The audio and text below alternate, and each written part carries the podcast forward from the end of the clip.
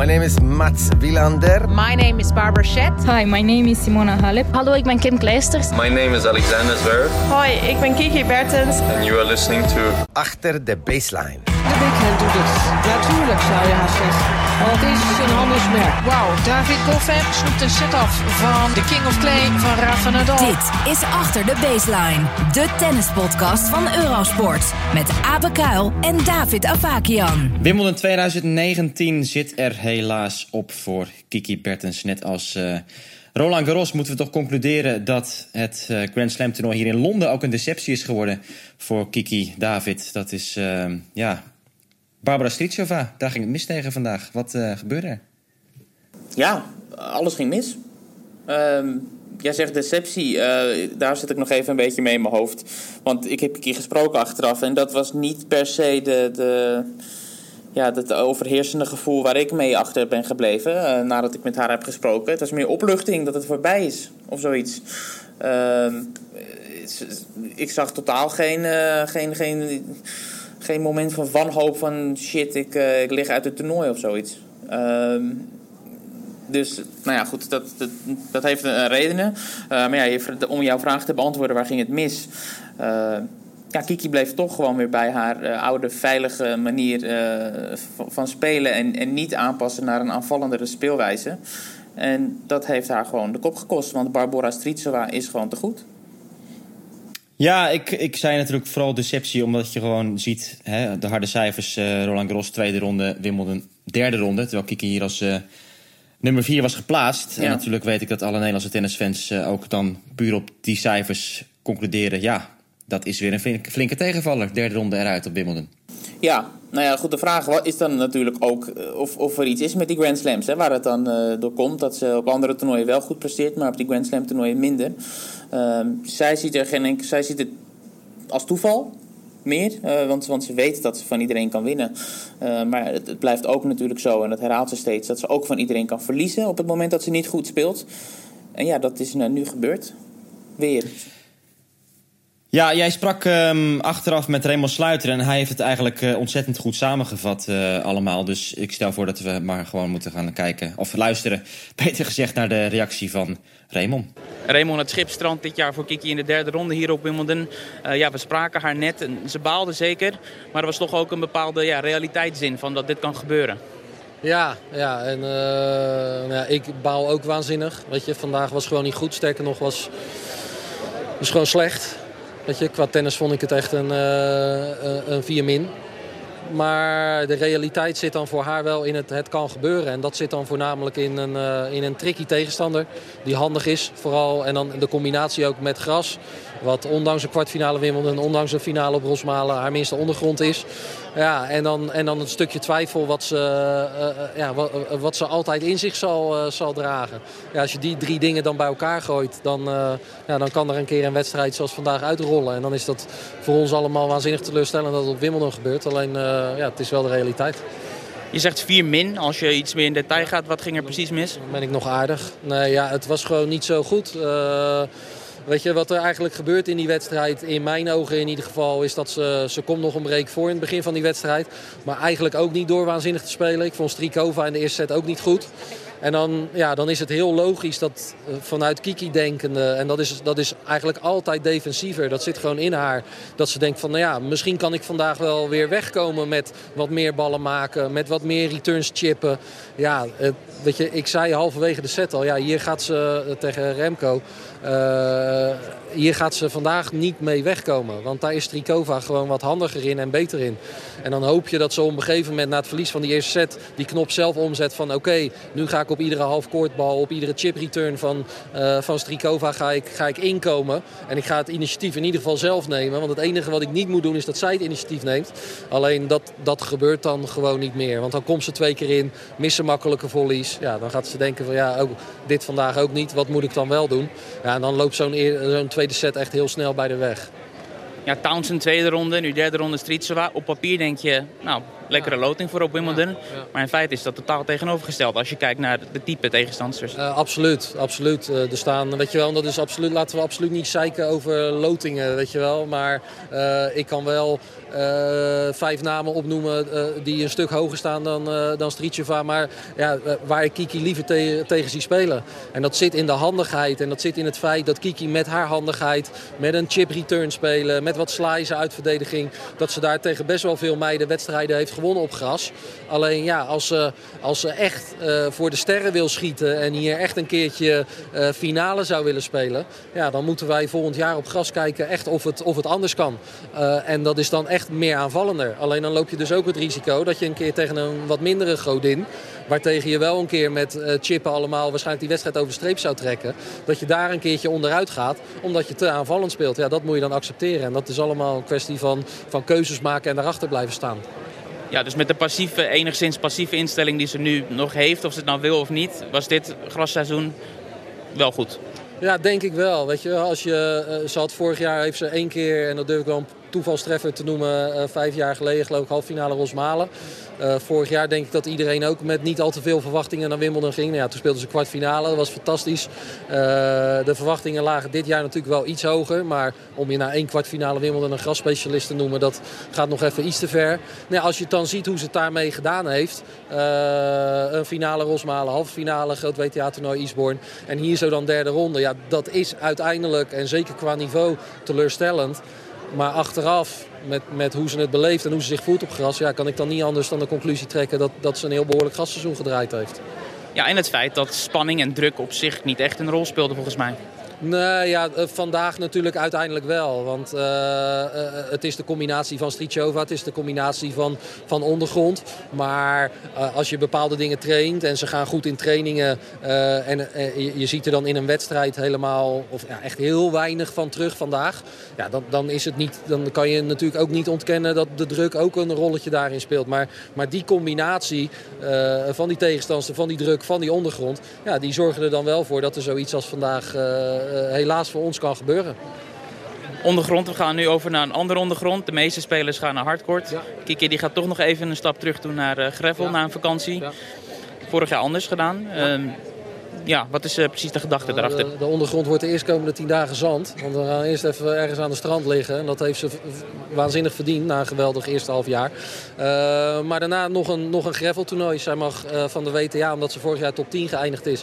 mag ze maar drie toernooien spelen uit de kleinste categorie. Nou ja, dan kan je ervoor kiezen om aan het einde van het jaar... misschien nog ergens iets op hardcourt te spelen. Maar ja, als er dan nog een toernooi is op, op gravel... en dat is natuurlijk waar ze het in het verleden waanzinnig goed gedaan heeft... in die iets kleinere gravel toernooien. Ja, dan is dat misschien niet zo'n hele slechte optie.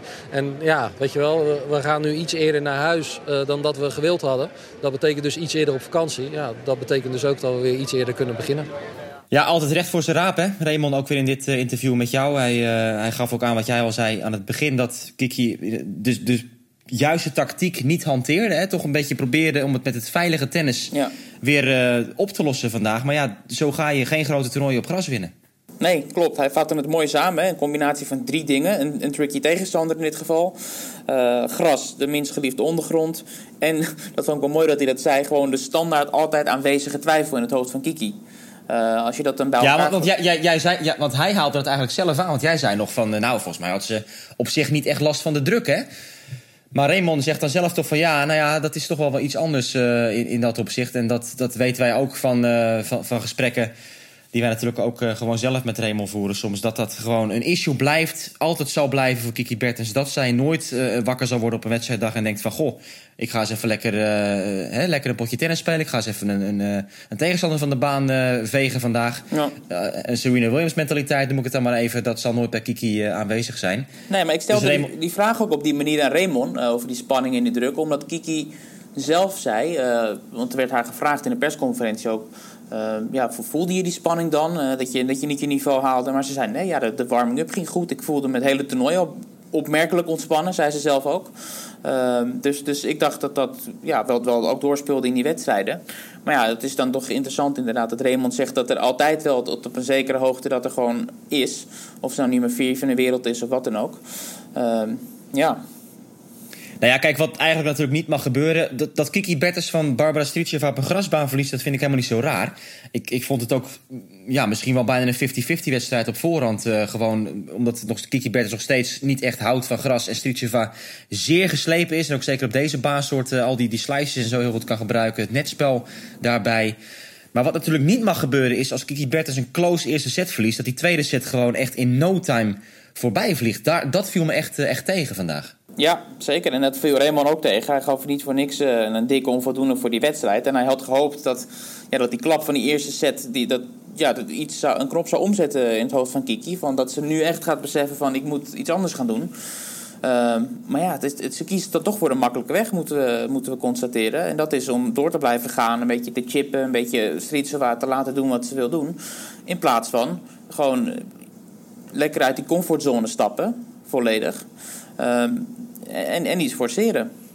Dus ja, dat, dat is vervelend om, om te zien. Maar ja, het is, het is nu helemaal heel moeilijk voor Kiki, zeker op deze, op deze grasbaan.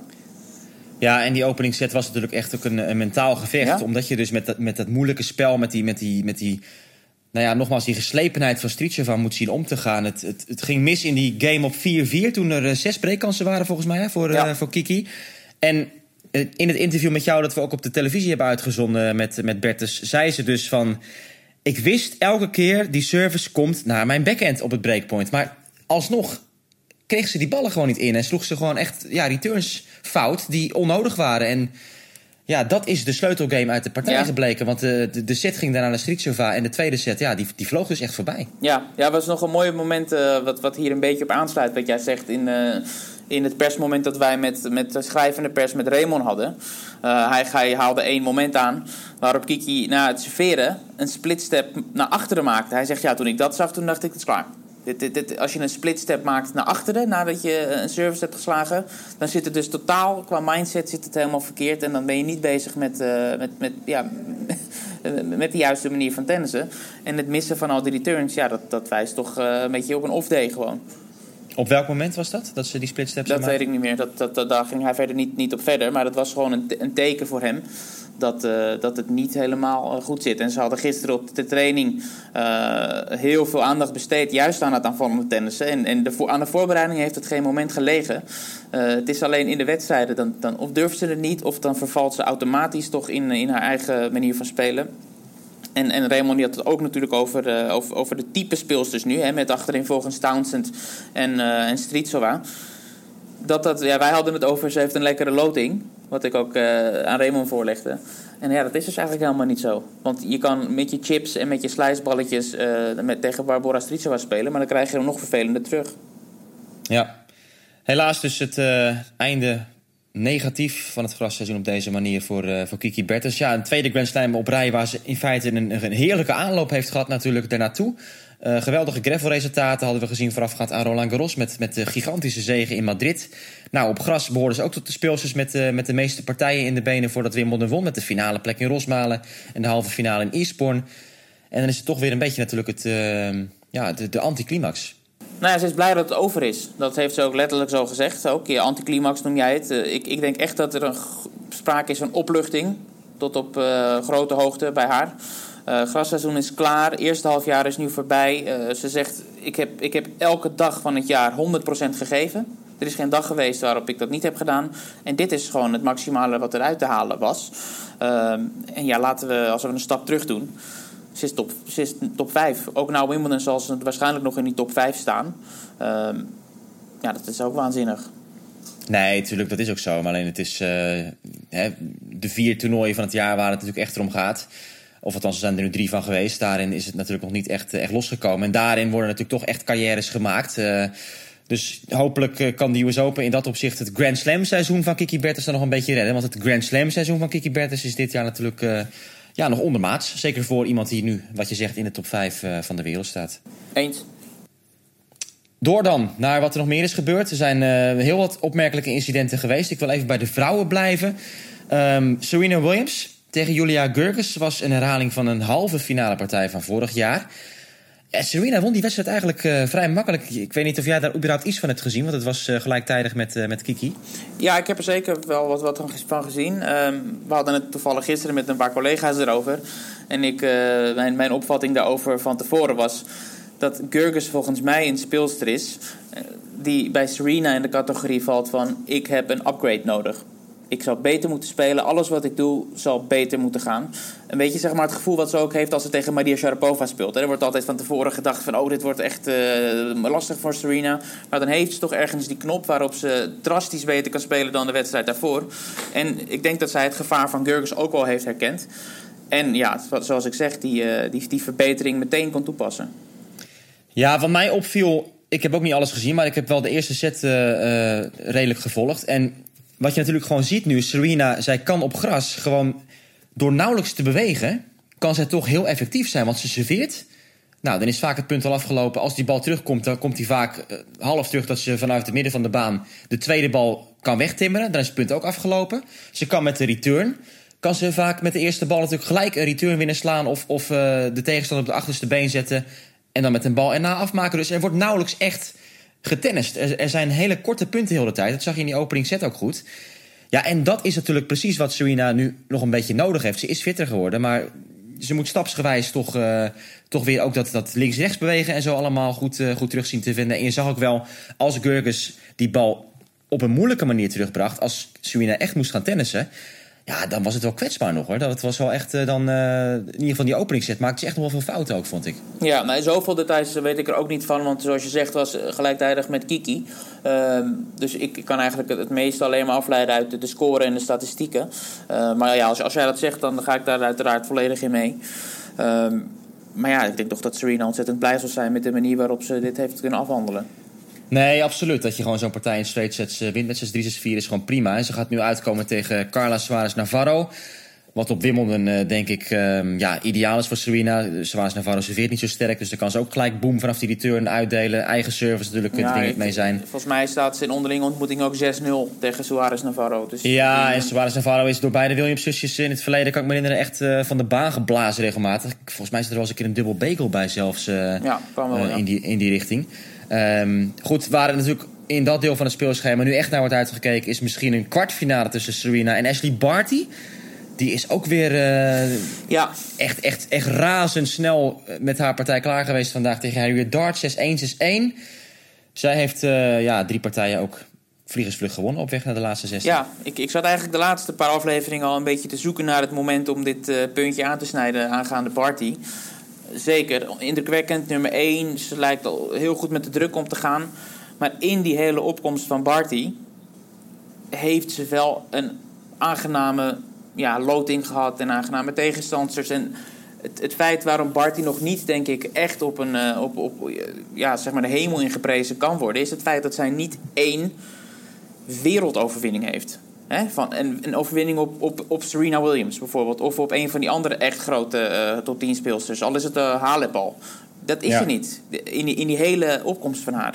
Dus dat heeft ze wel echt nodig, denk ik, om, uh, om haar plaats... Ja, ze heeft aan het begin van dit jaar wel een keer van, uh, van Simona Halep gewonnen. Dat was dan in Sydney. En toen was Halep ook net... Ja, nog, nog, uh, die had een beetje niet zo'n goede aanloop volgens mij naar dat toernooi. Maar inderdaad, je hebt, je hebt gelijk. Dat is een goed punt dat je maakt. In de Grand Slam toernooi heeft ze nog niet echt van de absolute elite speelsters gewonnen. Ja, zoals ze dat dus noemen in het Engels. Een signature win. Dat ontbreekt een beetje. Ja, precies. Dus dat gaan we nog uh, kijken of die clash er dan echt komen... en of Barty dan kan winnen van, uh, van Serena. Um, Alison Risk, die blijft ook maar winnen op gras. Die heeft uh, nog altijd maar één wedstrijd verloren dit grasseizoen. Ze won een groot ITF-toernooi, ze won Rosmalen. En ze staat hier nu bij de laatste 16. Zij won van Belinda Bencic, ook een goede grasspeelster. Dat werd uh, 6-4 in de derde set. En Risk gaat nu spelen tegen Barty. Dus dat is ook wel een, een leuke confrontatie. Zeker, zeker. Petra Kvitova versloeg Magdalinet met 6-3, 6-2. Zij treft Johanna Konta. Konta die wist al voor de vierde keer in haar carrière te winnen van Sloane Stevens. En al die ontmoetingen hebben dit jaar plaatsgevonden. Ja. Dat is echt wel uh, bijzonder. Kwartfinale Roland Garros won Konta ook van Stevens. Nu kwam ze terug van een set achterstand. Won ze met 3-6, 6-4 en 6-1. Konta tegen Kvitova is dan de partij daar. Strichova speelt tegen Elise Mertens. Die won van Wang Chang, de Chinese. En dan hebben we de wedstrijden bij de vrouwen vandaag gehad. En gaan we maar snel door naar de mannen. Want ja, Nadal en Federer achter elkaar hebben zij gespeeld op het centercourt. En zij hebben het uh, goed gedaan, David. Zeker, ja. Uh, Nadal die uh, rekende makkelijk af met Joe Wilfried Tsonga. Ik heb weinig gezien van die wedstrijd, maar ja, wat ik ervan gezien heb. En ja, die scoren 6-2, 6-3, 6-2. Dat zijn duidelijke cijfers. Ja, maar dit was niet normaal hoor. Want ik heb, uh, ik heb deze wedstrijd uh, van commentaar voorzien. En hoe Nadal stond te spelen. Ja, het, toernooiwinnaar voor hem. Dit is echt, uh, echt, echt waanzinnig. Hij heeft nauwelijks punten verloren op eigen service. 10 punten verloren in de hele wedstrijd. Op eigen service, Nadal. Ja, niet normaal. Tegen, tegen Tsonga. Hij heeft 46% van de returnpunten gewonnen. Op gras tegen Tsonga. Ja, maar Tsonga is ja, wel die... goed te serveren? Uh, 56% eerste service in. Dus okay. dat, was, uh, dat was sowieso. Ja. Maar ja, het is uh, 35 winnaars, 12 onnodige fouten voor Nadal in die partij. Dus er staat inderdaad een score uh, die, uh, die, ja, die eenzijdig is. Nou ja, het had bijna 6-1, 6-0, 6-1 kunnen zijn. Zo dominant was Nadal vanaf begin tot eind. En um, ja, en nou heeft hij dus achtereenvolgens van Kyrgios en van Tsonga gewonnen. Dat zal hem alleen nog maar gigantisch veel extra vertrouwen geven. Ik denk echt dat, uh, dat Nadal geen grotere kans meer gaat krijgen om Wimbledon te, winnen dan dit jaar. Zoals hij nu in het toernooi zit. Als het lichaam natuurlijk het allemaal volhoudt. Alles klopt momenteel in het spel van, uh, van Nadal, zou ik willen zeggen. Ja, nee, dat, die cijfers die zeggen inderdaad veel. Eén uh, kleine nuance is dat Tsonga... Ja, wanneer is Tsonga voor de laatste keer echt, echt een gevaar geweest voor Nadal?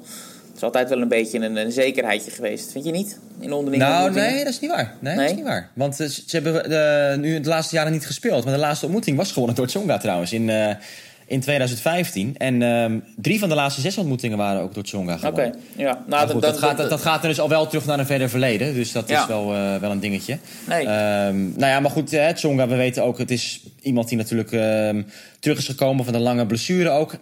Daarna tegenover staat wel, hij heeft tegen Federer heel goed gespeeld... Uh, pas op gras in Halle, had ja. hij bijna gewonnen in de derde set. Dus het was wel echt een serieus gevaar op papier. En dat Nadal dat dan zo makkelijk wint, ja, dat, nogmaals, dat zal hem alleen maar extra vertrouwen geven richting de tweede week. Zeker ook nu de loting van Nadal natuurlijk toch een stuk comfortabeler aan het uitpakken is. Nu hij deze hordes heeft genomen. Voor de volgende paar partijen. Want hij gaat spelen tegen of João Sosa of Dan Evans. Die zijn volgens mij nog steeds bezig. Of die zijn net afgelopen misschien. Oh, net afgelopen. Sosa heeft gewonnen. Okay. 6-4 in de vijfde set. Dus nou ja, dat is natuurlijk voor Nadal op, uh, op gras een, uh, een prima tegenstander. Iemand die niet echt wapens heeft om hem onder druk te zetten. Nee. Met dan mogelijk in, in de kwartfinale Sam Querrey of Tennis Sandgren. Ja, ja, Query, die setstanden van Query die zijn ook wel een beetje angstaanjagend aan het worden. Want hij heeft toch... Ja, oké, okay, hij heeft de eerste, eerste ronde was lastig tegen... tegen uh, ja, tegen team. team. Alhoewel de laatste set daar was een bagel. Uh, dus, ja. En daarna weer straight sets en nu ook weer straight sets. Ja, bloedlink. Nou, dat is niet ook voor het eerst. Hè? Het is toch altijd een soort uh, gevaarlijke speler ja. de laatste jaren. Hij heeft, heeft gewonnen van Murray hier. Hij heeft, ja, hij heeft gewonnen van Murray hier, hij heeft gewonnen van Djokovic. Dus ja. Misschien wil hij nog wel even een rijtje afmaken in dat, met, uh, dat opzicht. Ja, dan moet hij eerst uh, met zijn landgenoot afrekenen. Zoals je zegt, Tennis Sandgren. Die afrekenen met Fabio Fonini. Die een uh, fantastische middag beleefde. Ja, dat is hè? explosief was het op de baan, geloof ik. Letterlijk. Althans, Fonini had, het, Fonini had het graag nog explosiever gezien. Ja, ja hij speelde ja, dat, op... dat was heel raar, hè? Wat, wat, wat gebeurde er allemaal? Hij, hij speelde die, op baan 14. Um, 14 of 12, ik moet het even kwijt. Nou, in ieder geval 14, niet, 14. Ja, ja dat, is, dat, is, uh, oh, dat is de baan trouwens hier beneden uh, het, het, het Mediacafé. Dus dat is altijd mooi te overzien. Dat is een hartstikke leuke baan overigens. Maar ja, daar, daar dacht Fonini anders over. En hij vroeg zich af waarom hij daar moest spelen. En hij begon in het Italiaans tekeer te gaan. En ja, de vertaling van zijn woorden was... Ik hoop dat er een bom ontploft hier. En ja, de vraag was of hij bedoelde op, op Wimbledon als geheel... op baan 14 in het bijzonder. Of, of, of, ja, het was, het was weer een, een vertoning. Ja, dus dat is uh, inderdaad uh, iets wat uh, vrij opmerkelijk was. Fabio Vanini die verloor die partij dus kansloos van Tennis Centric. En hij vond dus min of meer dat hij een betere baan had ja. verdiend hè, met, met zijn status. Hij is natuurlijk ja, onlangs ook voor het eerst in de top 10 doorgebroken. Ja, twaalfde geplaatst hier. Precies, ja. maar dat, ja, dat is dus het afscheid geweest van Fabio Fonini. Wat hebben we nog meer? we hebben... Ja, Federer. Ja, natuurlijk. Roger Federer die heeft gewonnen van, van Luca Pouille. Hij gaat spelen tegen Matteo Berrettini.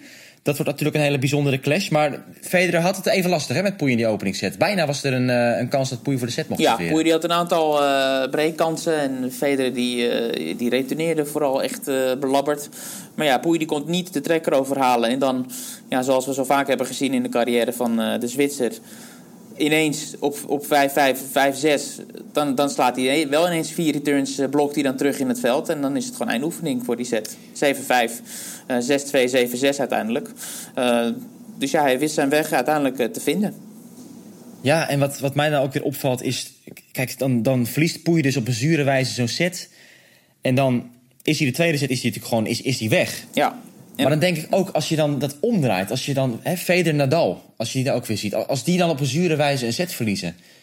Ja, die hebben dan niet als ze een set ineens met 6-2 erachteraan verliezen, weet je. Dat is, die kunnen dat altijd dan toch, of Djokovic natuurlijk ook. Ja. Hè, die grote gasten, die, die, die kunnen gewoon ja.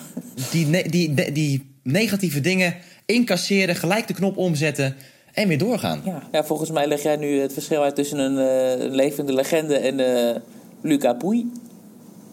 Ja, maar het is natuurlijk wel iets dat je denkt van ja. Ja, dat is kennelijk toch makkelijker gezegd dan gedaan. Want anders uh, had iedereen het wel uh, gekund. En ja, laten we eerlijk zijn. Die, die, ja, het is misschien een beetje fout uh, dat ik dat op zo'n manier zeg. Maar ja, die Franse spelers die hebben daar wel een beetje een handje van. Dat ze, ja. dat ze gewoon weggaan. Midden in de Absoluut. wedstrijd. Matteo Berrettini, David. Dat is een speler die wij um, pas sinds kort ook serieus leren kennen. Want hij heeft zeker op gras nooit iets gepresteerd in zijn carrière voorafgaand aan dit jaar. Hij had één wedstrijd op gras gewonnen in zijn hele loopbaan op het hoogste niveau. Goed, hij is nog jong, hij is 23.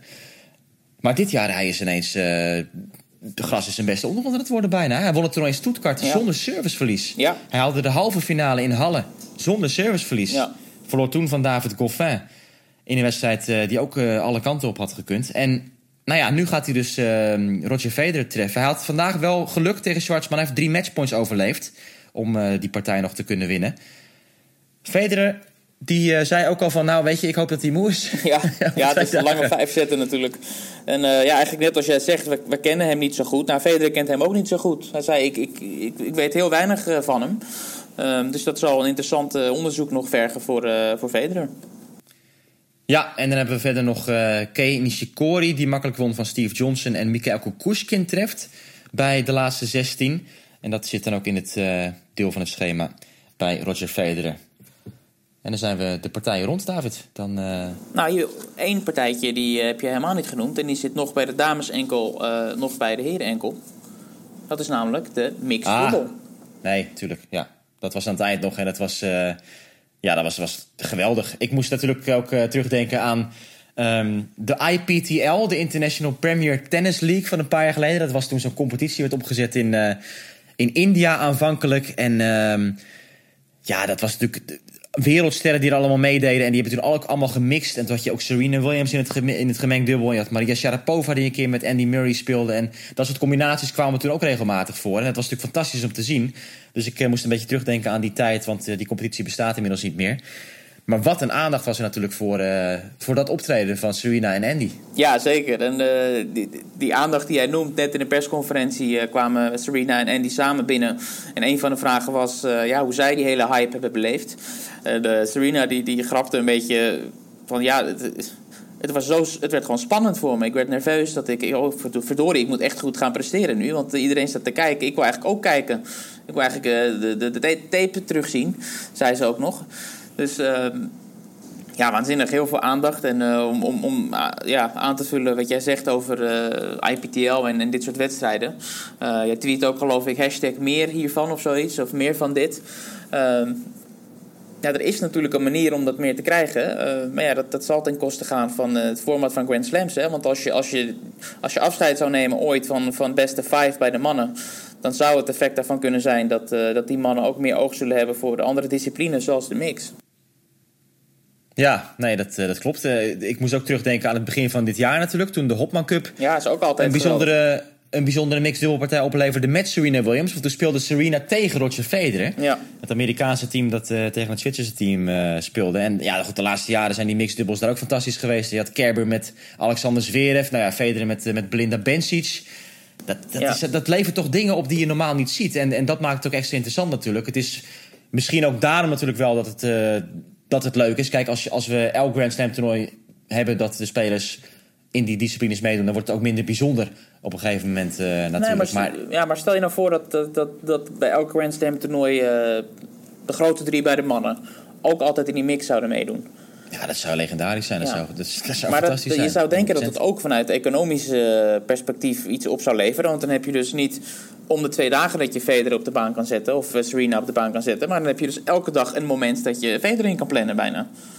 Nou ja. ja, en we weten natuurlijk ook hoe het gaat als die trainingssessies überhaupt zijn voor die topspelers. Ja. Ik bedoel, als Nadal en Federer op de trainingsbaan staan, ja, dan zitten de stadions vaak al Ja. vol. Dus uh, laat staan als ze een, een wedstrijd spelen. Het maakt niet eens uit wat ze doen. Die mensen willen gewoon die spelers zien. Ja, gewoon zoveel, zoveel mogelijk momenten hebben met die mensen. Ehm ja, dus Nou ja, goed, eh, dat- zie niet dat, gebeuren, eh, maar ja, dat is eh, een leuke gedachte. Het is een leuke gedachte. En eh, nou, ik ben zelf ook echt een groot voorstander van een, een soort mixcompetitie ergens creëren. Ik bedoel, een, een Davis Cup, Fed Cup, waarom wordt zoiets niet samengevoegd? Hè? Dat is volgens mij ook fantastisch. Ik bedoel, tennis is bij uitstek de gemengde sport. eh, waar mannen en vrouwen gewoon bijna evenveel aandacht krijgen. Zeker tijdens de, de Grand Slam toernooien. Dus dat vind ik echt een gemis dat zoiets nog niet bestaat in de, in de tennissport. Maar eh, ja, wie weet komt dat er ooit van. We gaan naar uitrusten, David. Ja, Middle, middle Sunday. Middle Sunday, eh, het, het, het middelpunt van eh, het tennisseizoen. Het een, de enige dag volgens mij van het hele tennisjaar dat er geen bal geslagen wordt op geen enkel eh, ATP of VTA of Grand Slam. Ehm, en daarna is het juist tijd voor wat, wat mij betreft de mooiste dag van het jaar is. En dat is Manic Monday. Van Middle Sunday naar Manic Monday. Het is altijd een alle mooie overgang. vier ja. rondes. Alle vier de rondes op dezelfde dag. Geweldig. Enige, enige Grand Slam toernooi dat dat inderdaad eh, heeft als gevolg van die rustdag. Dus het is, het is mooi, want dan kan je dus echt eventjes weer bijkomen. Je kan alles eh, laten bezinken wat er in de openingsweek is gebeurd.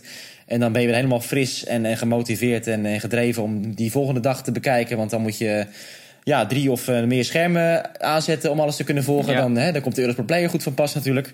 Want dan worden al die vierde rondes gespeeld. Helaas dus zonder Kiki Bertens, maar er is veel moois om naar uit te kijken. We hebben nog geen order of play, maar David, misschien toch even leuk om, om eh, affiches uit te lichten waar jij dan vooral naar uitkijkt als we het over die vierde ronde partijen hebben. Misschien leuk om bij eh, de vrouwen te beginnen weer. Wat mij betreft, eh, ja, Corey Goff natuurlijk weer in actie tegen Simona Halep. Dat wordt echt wel een, een nou ja, serieuze test was het ook tegen Venus Williams natuurlijk. Maar Ja. dit is toch, toch een hele andere partij weer voor die 15-jarige Corey Goff. Zeker, daar sluit ik me bij aan. En ik, eh, nou, ik het verbaast me dat jij het zelf niet zegt, maar Diana Jastremska gaan we in actie zien tegen uh, Shui Zhang. Ehm, ja, dat, dat zijn eh, allemaal mooie wedstrijden. De andere Svitolina, eh Martic, eh Mugova, Pliskova hebben we nog staan. Ehm Ja, en Ja. Konta, Pliskova en, en Barty Risk vind ik ook wel interessant. Konta Kvitova bedoel je? Ah, Kvitova, sorry. Ja, Ja. Konta Kvitova. Ja, En Barty Risk, dat is toch Ja. wel, eh, ja, ook wel Ja. leuk om eh, mee te maken. ja op zo'n op zo'n Manic Monday dan begin je toch, als je wedstrijden uit wil lichten, dan, dan zit je eigenlijk gewoon alle wedstrijden op te noemen. Uiteindelijk. Ja, maar als ik nu naar die vierde rondes bij de mannen kijk, dan ben ik eigenlijk wel een beetje teleurgesteld. Nou, ik, ik vind gewoon, gezien het onbekende ervan, vind ik Federer Berrettini wel interessant om te zien. Ja, nee, absoluut. Maar dat is eigenlijk de enige partij waar ik echt enthousiast van word op voorhand, als ik het zo zie. Kijk, en Ja. Nishikori Kukushkin, ja, dat kan ook gewoon een eerste ronde zijn op baan 14. Hè, bij Ja. Fabio Vanini in de buurt. Eh, Nadal Sosa, dat kan ook een eerste ronde zijn waar je denkt van... nou, dit is eh, 3, 2 en 4 voor Nadal en we gaan weer door. Ja, Qu- Query Sandkun, die zet dus ook ergens bij het parkeerterrein hier normaal gesproken. Dat is ook een vierde ronde hier. ja. ja, en als we dan naar de andere kant kijken, naar de bovenste helft, eh, dan is het, als je echt heel ver vooruit gaat kijken, van wie gaat de finale halen? Nou ja, of Novak Djokovic gaat de finale halen, of een van de volgende namen: Humbert, Goffin, Verdasco, Pella, Raonic, Bautista Agut of Per. Ja, en het zijn toch natuurlijk ook een paar wedstrijden ehm, die vooral niet plaatsvinden waar je op had gehoopt. Hè? Djokovic ja, tegen Felix Auger-Aliassime hadden we graag eh, gezien. We hadden Nadal natuurlijk graag tegen een Marin Cilic in topvorm gezien, ook in die, eh, die vierde ronde. Ehm, nou ja, goed, Federer Berrettini, dat is wel de enige partij volgens mij die echt is uitgekomen van een uh, in de vierde ronde, zwaar mogelijk naar de, werd uitgekeken. Maar ja, je weet het niet. Het is natuurlijk het leuke aan de tennissport ook. Vaak de wedstrijden waar je ook het minst van verwacht... die leveren de meeste interessante momenten op. Dus dat gaan we allemaal eh, meemaken. En nogmaals, er zijn dus zoveel wedstrijden tegelijk... dat we ook altijd eh, wel ergens iets leuks te zien krijgen waarschijnlijk. Zeker. Bijzondere plannen voor morgen? Tennissen. Hey, Ja, Uh, er is een perstoernooi morgenochtend van 9 tot 11. En daar heb ik me voor ingeschreven. Uh, dus ik, ja, ik, ik, ben benieuwd. Ik weet niet wat er gaat gebeuren. Ik weet wel dat ik in het wit moet spelen. Dus dat wordt nog even graven in de, in de koffer. Uh, want ja, zoals je weet is wit niet per se de, de kleur ja, waar ik in uitblink. Dus dat wordt nog een uitdaging.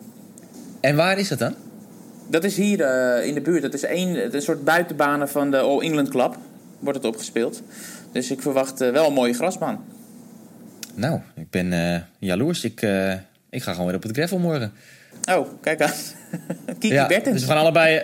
ja, ja, precies. Ja. ja. Niet in Palermo helaas, maar... Uh, nee, we gaan allebei even zelf weer actief op de baan ons eigen spel weer een beetje bijschaven. En dan zijn wij over twee dagen weer terug... na afloop van Manic Monday met onze volgende dagelijkse podcast... van Achter de Baseline, die geen dagelijkse podcast is, besef ik nu. Maar hè, als er gespeeld wordt op Wimbledon, dan zijn we erbij. Dus uh, tot maandag. Veel plezier op Middle Sunday. En veel plezier ook alvast op Manic Monday.